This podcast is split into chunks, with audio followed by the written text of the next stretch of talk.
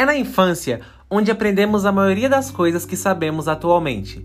E por ser um momento de aprendizado, é de suma importância que os pais fiquem atentos não só na nota dos filhos, mas também na organização do dia a dia. É muito comum o adolescente chegar ao segundo ano do ensino médio e ter notas baixas, o caderno desorganizado e a falta de disciplina. Isso pode acontecer por diversos fatores.